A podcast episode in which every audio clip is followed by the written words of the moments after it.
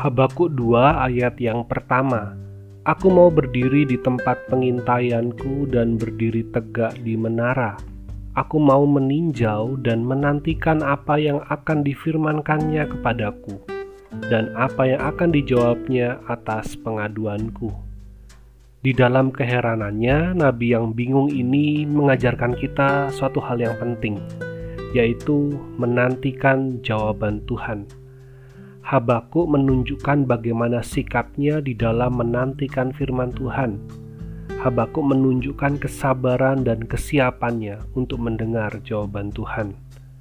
Aku mau meninjau dan menantikan apa yang akan difirmankannya. Bagi Habakuk yang telah menerima penglihatan yang membuatnya bingung, jawaban Tuhan adalah hal penting untuk ia mengerti, sehingga bukan hanya ingin mendengar jawaban Tuhan, Habakuk terlebih ingin untuk mengerti akan firman Tuhan, untuk mengerti jawaban Tuhan atas kebingungan dan pertanyaan-pertanyaannya. Bagian menarik adalah di dalam bagian akhir. Dalam terjemahan lain, bagian akhir di ayat 1 ini dapat dimengerti bahwa Habakuk juga ingin mengetahui apakah pengaduannya, apakah keluhannya itu tepat atau tidak Habakuk siap untuk dikoreksi oleh Tuhan. Apakah ia sudah menyampaikan keluhan yang tepat? Apakah ia sungguh-sungguh mengenal Allah dan rencananya? Dari bagian ini ada beberapa hal yang saya pelajari dan bisa kita terapkan dalam kehidupan kita di hari ini. Pertama, berdoa itu tidak selesai ketika kita berhenti berbicara. Berdoa harus dilanjutkan dengan mendengar jawaban dari Tuhan. Jawaban Tuhan bisa datang dengan cepat maupun terasa lambat bagi kita, tetapi kita harus memiliki sikap yang selalu siap untuk mendengar, seperti pengintai di atas menara. Ketika Tuhan menjawab keluhan atau doa kita, kita harus punya kesigapan dan kesiapan untuk merespon jawaban dari Tuhan itu. Kedua, Tuhan dapat menjawab doa kita dengan berbagai macam cara kalau sekarang mungkin tidak secara verbal. Oleh sebab itu kita harus memiliki kepekaan atas apa yang kita terima di dalam kehidupan kita dan berusahalah untuk mengerti setiap hal di dalam terang firman Tuhan.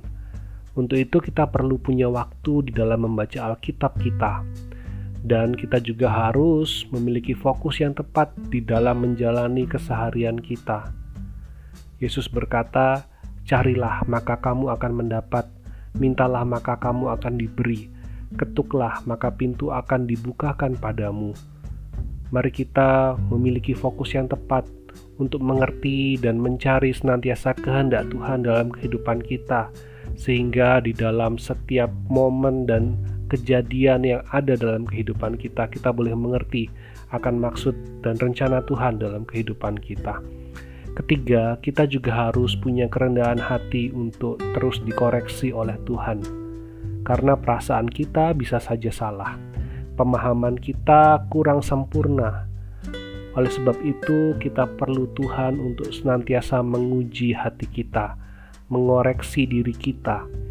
Apabila ada hal-hal yang kurang tepat atau tidak berkenan di hadapannya, segeralah turuti kehendak Tuhan, ikuti pimpinannya Percayalah bahwa Tuhan senantiasa memimpin kita pada jalannya, dan jalannya adalah baik bagi kita.